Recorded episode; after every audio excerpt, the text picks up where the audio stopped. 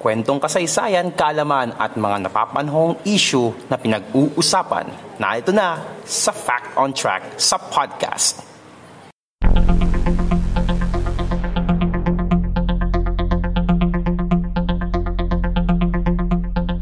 Fact on Track sa podcast.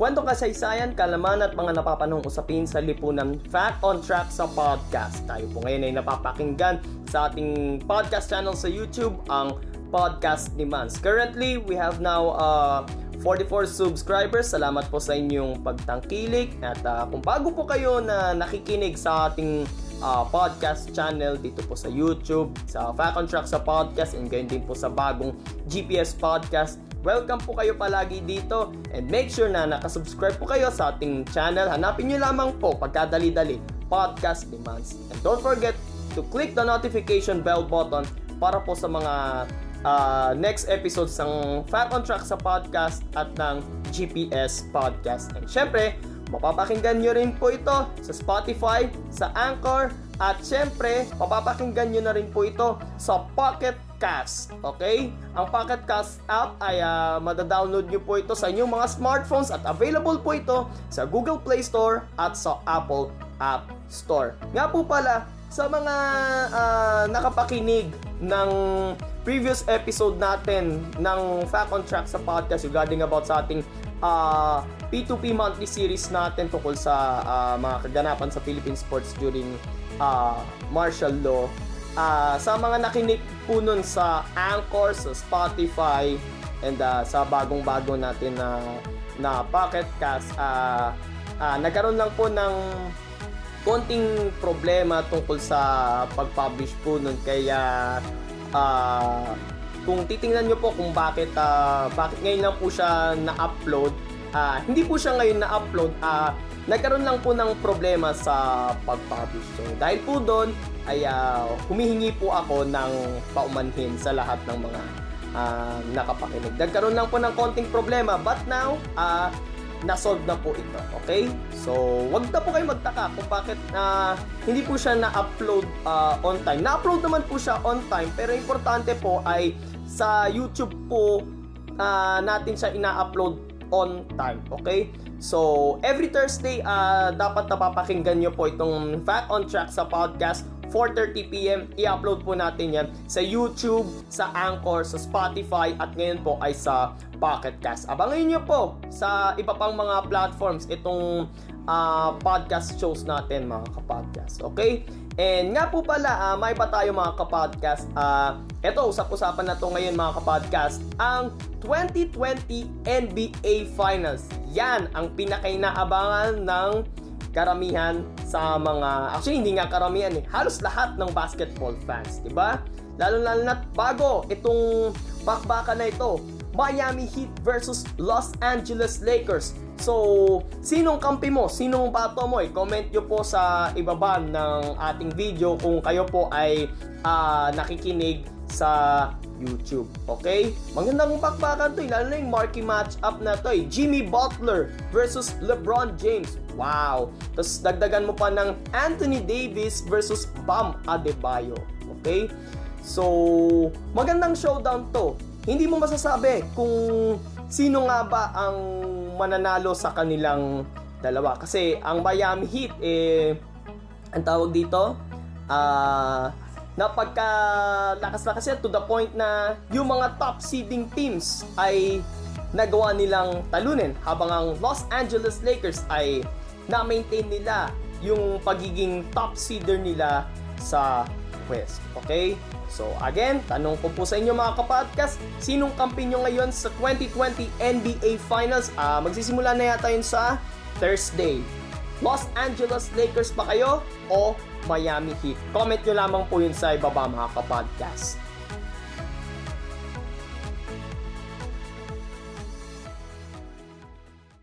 Fact on Track sa podcast.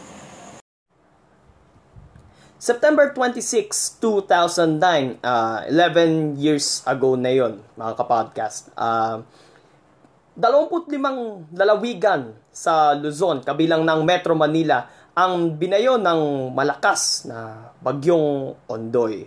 Okay? At ang pinaka napuruan talaga dyan ay ang Metro Manila, particularly ang lungsod ng Marikina, ang lungsod ng Pasig, at yung kadikit nilang bayan sa Rizal na Kainta. Sobrang uh, bumaha noon that time mga kapodcast and sobrang lakas rin ng ano ng boost ng ulan noon. Buong maghapon nga ano yun eh. Uh, umulan din uh, uh, parang halos uh, hindi ko alam kung gaano kataas yung baha noon that time mga kapodcast eh. Naalala ko nga kwento nga ng uh, ng tatay ko eh.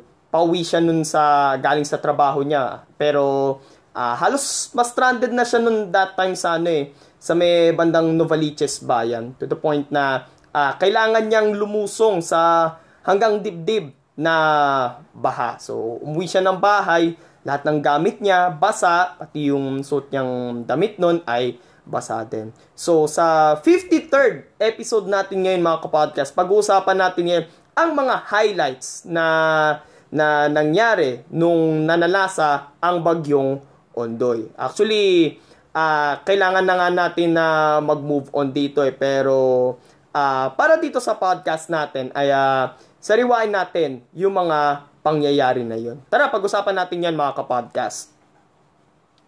Ating balikan ang mga kwento ng kasaysayan dito sa Fact on Track.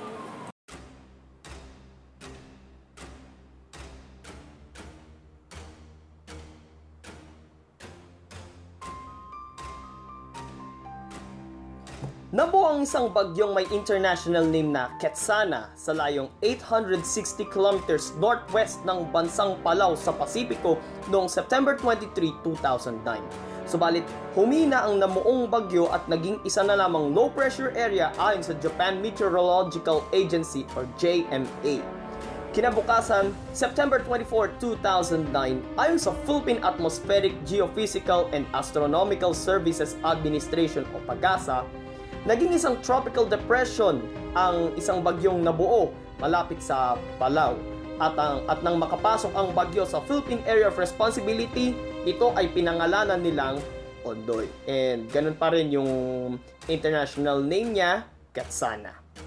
Bilang paghahanda sa paghagupit ni Ondoy, itinaas sa Public Storm Warning Signal number 1 ang mga lalawigan ng Aurora, Northern Quezon, Camarines Norte, Camarines Sur at Catanduanes. Sunod namang namataan ang sentro ng bagyong Ondoy sa layong 330 kilometers northeast ng Virac, Catanduanes. Kinabukasan September 25, 2009, Sunod naman itong namataan sa layong 360 km southeast ng Baler, Aurora. Dahil dito inakyat na sa Public Storm Warning Signal number 2 ang Catanduanes, Camarines Norte, Camarines Sur at Polillo Islands sa lalawigan ng Quezon.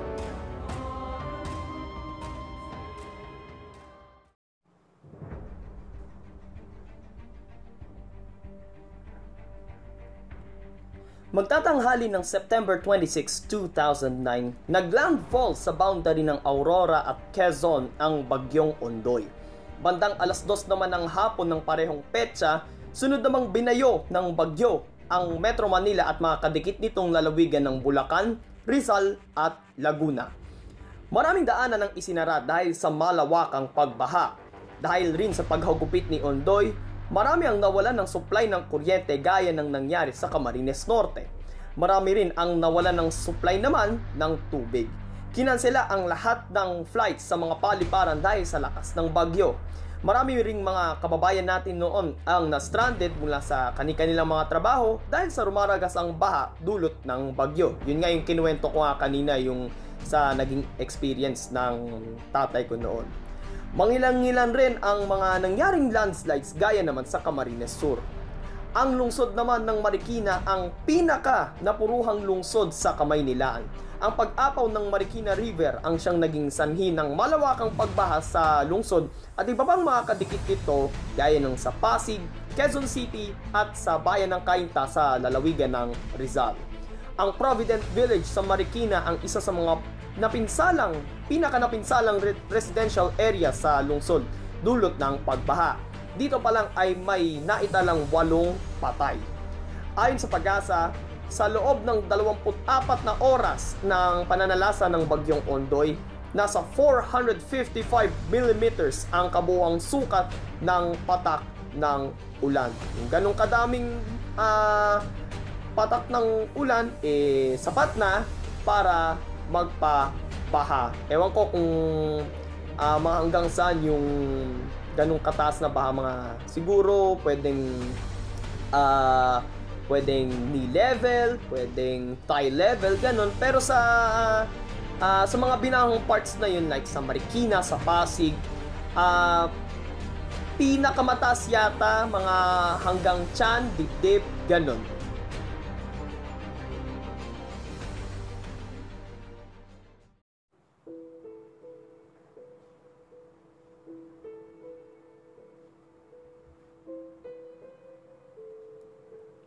Sa kabuuan, mahigit 6 billion pesos ang halaga ng napinsalang mga ari-arian, kung saan 4.1 billion dito ang halaga ng naging pinsala sa infrastruktura, 1.9 billion pesos naman sa mga napinsalang paaralan at mahigit 882 million pesos naman ang naging halaga ng pinsala sa agrikultura. Marami kasing mga taniman ang nilubog ng baha. Nasa 747 naman ang kabuang bilang ng mga namatay dulot ng bagyong Ondoy. Ang mga datos sa ito ay sapat upang tanggalin sa listahan ng mga pangalan ng bagyo sa Pilipinas si Ondoy. Ang criteria kasi para mawala sa listahan ng mga bagyo, ang pangalan nito is una, kung yung total amount of damages ay umabot ng more than 1 billion pesos which is yun yung minimum And kung yung number of deaths ay, ang minimum number nun ay 300.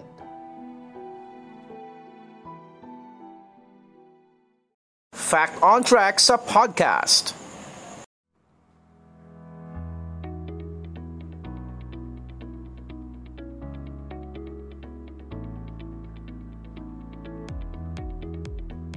So yun lang naman yung mga highlights ng nangyari noong bagyong Ondoy. September 26, 2009, which is uh, 11 years ago, like what I've said earlier. So parang yung lesson na natutunan natin doon, eh, hanggang ngayon, kapag ka may uh, dumadating na bagyo dito sa Pilipinas ay uh, nagagawa pa rin natin. So, ang lesson doon sa uh, napag-usapan natin yun is maging handa sa tuwing may dadating na ganong klaseng sakuna. Kagaya nung bagyo, halimbawa, ang bagyo, kahit papano, uh, madaling paghandaan yan. Pero, samahan natin kahit papano ng uh, dagdag na kaalaman kung ano nga ba yung mga gagawin natin kapag may uh, kapag may hahagupit na bagyo sa inyong lugar. Okay? Bagyo pa lang to, pero paano pa kaya kung uh, kung ibang kalamidad na like yung kagaya ng lindol, ang lindol uh, hindi mo masasabi kung kailan siya mangyayari. Parang ang kailangan na lang natin gawin doon ay maging alisto at higit sa lahat uh, paghandaan yung posibleng uh, maging pinsala nito. So, ganun din sa bagyo, ay uh, importante pa rin na uh, maging alisto, maging maingat, ganon, Tsaka, pagka may, pagka may baha, uh, huwag basta-basta uh, lulusong, lalo na kung halimbawa, uh, marumi. Kadalasan kasi, ano yan eh, uh, pinag-iihian niya ng daga o di kaya nung kahit anong hayop. Minsan pa nga eh, uh, yung bahang rumaragasa, hindi mo namamalayan, baka uh, inihian rin niya ng tao. So, mahirap na. Tapos may sugat kay pamo. Eh di ano abutin mo? Leptospirosis. So, maging maingat din tayo kahit papaano. Okay? So, kahit na uh, may bagyo o kahit na merong pandemya, stay at home pa rin, okay? Para safe. Kung wala namang importanteng gagawin sa labas, kung hindi naman yan uh, trabaho, kung hindi naman yan importante, kung hindi ka naman bibili ng pagkain, eh, mabuti pa rin ang uh, maging maingat. Mas natuto nga tayong uh, maging handa, maging maingat, maging alisto, lahat na nasabi ko na yata eh. Mas natuto yata tayo maging handa noong uh, nanalasan naman yung Super Typhoon Yolanda. Noon, that time naman, uh, kahit sa uh, Visayas naman yung devastation, eh, uh, umaabot rin dito sa Luzon yung yung lakas ng bagyo. Within a day, halos uh, karamihan sa mga lugar sa Visayas ay devastated and around 6,000 yung naitalang mga patay and syempre yung uh, yung damages sa mga properties uh, siguro uh, mga nasa bilyong piso ang halaga. So kailangan maging ano, kailangan maging handa talaga tayo sa tuwing may sasalantang bagyo. So, yun lang naman, napaka-ikse, highlight lang naman to eh, tungkol kay ano eh, tungkol sa mga nangyari nung bagyong Ondoy pero uh, napaka-simple ng lesson nito para sa ating lahat. So, kung nagustuhan niyo po itong episode natin na ito mga kapodcast, like, comment, share, and subscribe. And don't forget to click the notification bell button kung kayo po ay nakikinig sa YouTube. And mapapakinggan nyo rin po ito sa Spotify, sa Anchor app, at sa Pocket Cast app. Available po ang Pocket Cast app sa Google Play Store at sa Apple App Store. Maraming salamat po sa inyong pakikinig sa Fat on Track sa podcast. Bukas po, antabayanan nyo po ang ikalawang episode ng GPS Podcast. Pag-usapan natin ang Wall Street ng Pilipinas. Yun yung bansag doon sa lugar na yun. Kung ano yun, bukas malalaman nyo po yun. Okay? So, makinig po kayo bukas ng GPS Podcast. Ito po si Mans at maraming pong salamat sa inyong pakikinig, pakikinig sa Back on Track sa podcast. Hanggang sa susunod na Webes po. God bless everyone. God bless the Philippines. Purihin po ang Panginoon. Stay safe everyone. Stay at home.